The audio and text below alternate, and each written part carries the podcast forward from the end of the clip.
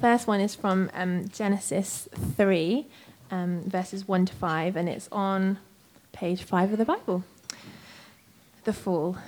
Now the snake was more crafty than any of the wild animals the Lord God had made. He said to the woman, Did God really say you must not eat from the tree in the garden? The woman said to the snake, We may eat fruit from the trees in the garden, but God did say, You must not eat fruit from the tree that's in the middle of the garden and you must not touch it, or you will die. You'll certainly not die, the snake said to the woman. For God knows that when you eat from it, your eyes will be opened, and you'll be like God, knowing good and evil. And the second passage is Matthew 3, verse 13 to Matthew 4, verse 11, which is on page 967. The baptism of Jesus. Then Jesus came from Galilee to the Jordan to be baptized by John. But John tried to deter him, saying, I need to be baptized by you, and do you come to me? Jesus replied, Let it be so now. It is proper for us to do this, to fulfill all righteousness. Then John consented. As soon as Jesus was baptized, he was, went up out of the water. At that moment, heaven was opened, and he saw the Spirit of God descending like a dove and alighting on him. And a voice from heaven said, This is my Son, whom I love. With him I am well pleased. Then Jesus was led by the Spirit into the wilderness to be tempted by the devil. After fasting for 40 days and 40 nights, he was hungry. The tempter came to him and said, If you are the Son of God, tell these stones to become bread. Jesus answered, It is written, Man shall not live on bread alone, but on every word that comes from the mouth of God. Then the devil took him to the holy city and set him on the highest point of the temple. If you are the Son of God, he said, throw yourself down, for it is written, he will command his angels concerning you, and they will lift you up in their hands, so that you will not strike your foot against a stone. Jesus answered him, It is also written, Do not put the Lord your God to the test. Again, the devil took him to a very high mountain and showed him all the kingdoms of the world and their splendor. All this I will give you, he said, if you will bow down and worship me. Jesus said to him, Away from me, Satan, for it is written, Worship the Lord your God and serve him only. Then the devil left him, and angels came and attended him. Great. Good morning, everyone. It's really good to be involved in this uh, service of baptism. It's a privilege to be involved. To be involved, and um, in a sense, what you've heard and seen this morning is is probably enough. Um, but I know you'd be disappointed if I didn't speak for a couple of hours. so um, let's just carry on, shall we? Um, one of the things that stood out for me, and I'm sure it stood out for more than just me, was um, how each of those who were being baptized talked about, in some way or another, being all in for Christ. Um, they may have used slightly different words, but they all expressed this thought about being fully committed to Jesus. Now, baptism is one way of expressing that. It's an important way of expressing that. And in this passage that we're looking at this morning, um, we see that as a result of Jesus' full commitment to follow God, expressed through his baptism, that immediately following that, he is led into the wilderness to be tested by the devil. Now, are we really talking about the devil in this uh, modern, enlightened age? Isn't that just, you know, a bit, a bit, superstitious still to be talking about the devil? Two, two children were discussing the existence of the devil, and uh, one of them was adamant that there's no such thing as the devil. And the, the other one said, Well, you know, look at your Bible. You know, go through the pages of the Bible. It's there, you'll see the devil is mentioned in the Bible. And the other one said, No, no, you're misunderstanding that. It's like Father Christmas. The devil is your dad. um, and a lot of people are open to the idea of God, but to them, kind of belief in the devil is on the same level as belief in Santa Claus or something like that. But for me, that raises questions. As one poet put it very briefly, the devil has been voted out, the devil's dead and gone, but some of us would like to know who carries his business on. So some people take another view. William Blatty, who wrote and produced the film The Exorcist, said, As far as God goes, I'm a non believer. But when it comes to the devil, well, that's something else because he advertises, he does lots of commercials. Of all of the inhabitants of the earth, human beings are the only species that consistently perform destructive acts without any benefit to themselves. Why is that? Well, I think the only worldview that's consistent with what we know about the environment we live in and ourselves, this wonderful planet that we inhabit, with its amazing complexity and beauty, its awe inspiring nature, a wonderful environment on the one hand, and yet, on the other hand, um, a species that selfishly ravages this environment and abuses its fellow species. The only worldview that makes sense of those two things for me is a worldview that embraces the existence both of good and evil, God and the devil. But unfortunately, the, the word devil carries all sorts of baggage with it, doesn't it? You know, red tights and horns and a tail, which makes him, frankly, totally incredible. Um, it's no surprise that no one believes in a being like that. But if we think of a, a malevolent and evil spiritual being who stands against all that is good, all that is pure, who stands against God and seeks to spoil everything that God has done. Well, that makes sense of the world to me. And that is the devil that the Bible speaks about. And he makes an entrance at two of the most significant points in human history. So, entrance number one, we find him in the person of the snake.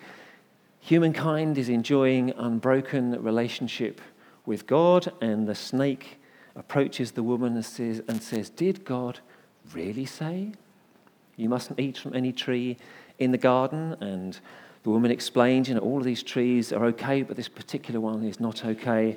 And then the snake says to her, Well, you won't die. On the contrary, you'll be like God. That's entrance number one. Entrance number two, another significant point in human history, is the devil approaching Jesus immediately after his baptism and tempting him. If you are the Son of God, do this. If you are the Son of God, do that. Worship me and you'll get all this. So, two entrances. Not in the dark, to the sound of creaking doors and screeching violins. It's all out in the open, possibly out in the sunshine.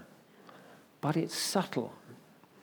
And it's the devil's subtlety that makes him so dangerous. Sian said in her um, testimony that her journey of faith has not always stayed on the right track. And we're in this middle of a series called Staying on Track. And we've called this particular um, talk this morning, When the Devil Whispers, because the devil doesn't derail us by shouting at us and making a great song and dance of things, but through subtle doubts, through whispered insinuations spoken, softly spoken suggestions.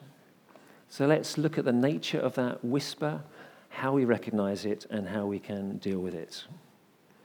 The last book of the Bible, Genesis, in that book, John writes that the great dragon was hurled down, that ancient snake called the devil or Satan, who leads the whole world astray. And for our purposes this morning, that is a simple summary of a, a, strategy that the devil uses to derail us is to subtly lead us astray. It's to subtly get us off track. How does he do that? Well, the answer's in, a, in both of our readings. He doesn't make this all out assault on Eve in the garden. Instead, he sidles up to her and has a quiet word, raising a doubt. Did God really say? He doesn't make an all out assault, uh, uh, all out assault on Jesus in the wilderness again. He sidles up to him, has a quiet word, raising a doubt. Are you really the Son of God? Prove it. And in both cases, he suggests an alternative way, an alternative track, at the end of which are better things. To Eve, your eyes will be opened, and you'll be like God, knowing good and evil. And to Jesus, all this I will give you. And how do things turn out? Well, we know that in the first case, in Genesis, at stake was humanity's relationship with God, but the outcome at that point was defeat and death coming off the rails. And again in Matthew, humanity's relationship with God is at stake, but this time the outcome is victory and it's life, staying on track. And I want to suggest to you that the devil's strategies today are no different to what they were then. Firstly, did God really say? Did God really say that all your sins are forgiven? All of them. Did God really say that? Did God really prohibit that behavior? Isn't there another way of reading those verses in the Bible? Aren't you taking that a bit, a bit too literally? Isn't that a bit old fashioned now, that bit over there? Does God really expect that of you? Isn't that a bit extreme? Isn't getting baptized a bit over the top? Did God really say? He whispers. And then, secondly, if you are a son of God or if you are a daughter of God, then prove it. Shouldn't you be experiencing overwhelming joy and peace that transcends all understanding? Shouldn't you have conquered that bad habit? Shouldn't all your prayers be being answered? Shouldn't you be hearing directly from God? Shouldn't you be filled with a deep love for others? Shouldn't you be out there serving the poor instead of serving yourself? Are you sure you're a son of God? Are you sure you're a daughter of God? And all of these little doubts, if they are heeded silently, stealthily, imperceptibly erode our faith in God and our faith in God's word.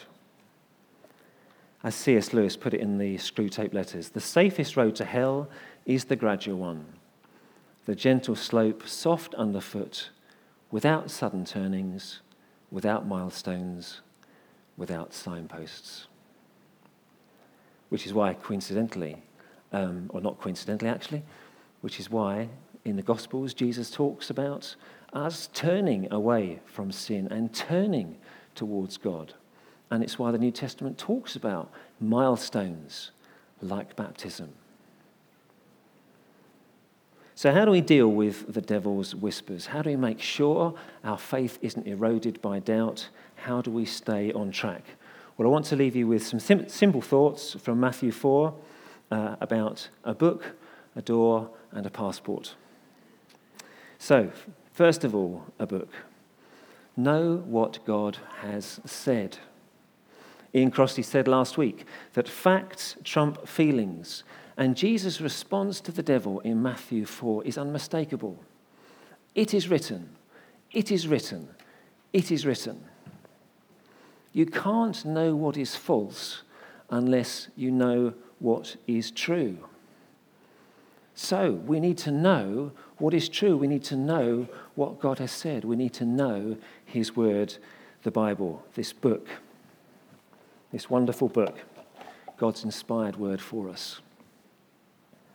In a fantastic passage in Ephesians 6, um, Paul writes Take the helmet of salvation and the sword of the Spirit, which is the word of God. The Bible is essential if we're going to stay on track. And Jesus clearly knew his Old Testament.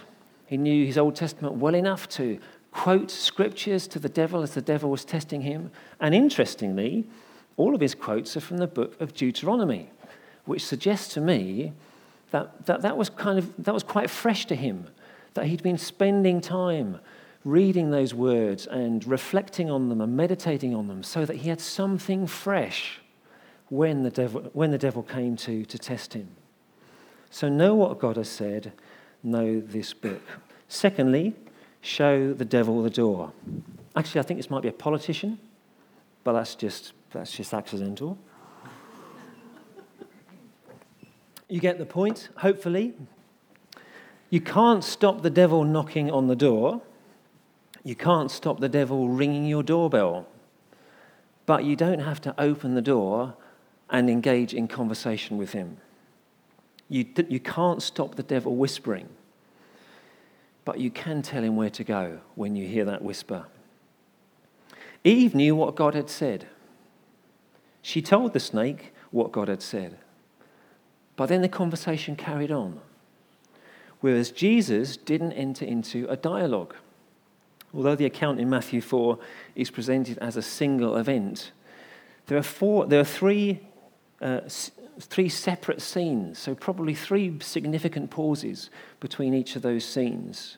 And on the third occasion, Jesus forcefully tells the devil, Away from me. He shows the devil the door in James 4 7, which you may have read this morning before you read James 4 8. Um, it says, Submit yourselves then to God, resist the devil, and he will flee from you. So we need to show the devil the door. And then, thirdly, know who you are. Just as your passport is a reliable uh, proof of your identity, so the Bible is a reliable proof of your spiritual identity. And I find it significant that Jesus' testing by the devil comes on the back of these words at the end of Matthew 3, when God says to him, This is my Son, whom I love, with him I am well pleased. Jesus knew he was God's Son. Jesus knew he was in a place of great privilege. Jesus knew he was loved unconditionally. He knew he brought pleasure to his heavenly Father. He knew who he was. And if we know that we are God's children in a place of great privilege, forgiven and raised with Christ, heirs of God and co heirs with Christ, and if we know, in Holly's words, that this truly amazing all powerful God out there loves us unconditionally, not because of what we've done or how we look or our abilities, but just because of his amazing grace. And if we know that we bring God pleasure, not because we're better than other people, but because we are made in God's image and remade by the Spirit of God. If we know who we are, like Christ knew who he was, then when those whispers come, we will be able to resist them from a place of security. Heidi said um, at the start of her testimony that she used to think you had to have a perfect relationship with God before you could be baptized. But we don't. We just need to know who we are. We have everything we need, and therefore nothing Therefore, we need nothing that the devil might, has, might have to offer us. And from that place of security, we can resist him. So let me just draw these threads together. The devil wants to derail us. One of his strategies, a key strategy, is through the quiet insinuation of doubts about who we are and about what God has done for us. And in Matthew 4, we see through Jesus' example three ways in which we can resist him, symbolized by the door, the book, and the passport. First of all, we need to know what God has said, contained in his word, the Bible, the book of books. Secondly, we need to show the devil the door, stating plainly what God has said and not entering into a dialogue with him. And thirdly, we must know who we are the privileged sons and daughters of God, unconditionally loved and bringing God's pleasure. Like a passport, the Bible is an accurate statement of our identity. And if we do these things, we will stay on track. Not because it's about us, but because, in the words of the song we're going to close with in a moment, one with himself, I cannot die. My soul is purchased by his blood. My life is hid with Christ on high, with Christ my Saviour and my God. We have our part to play to stay on track, to resist the devil. But ultimately, our security doesn't rest on our own ability to do what we need to do. Ultimately, it rests on God. As we've sung already this morning, Christ is our cornerstone. We put our trust in Him. He is our firm foundation. That's where our confidence is.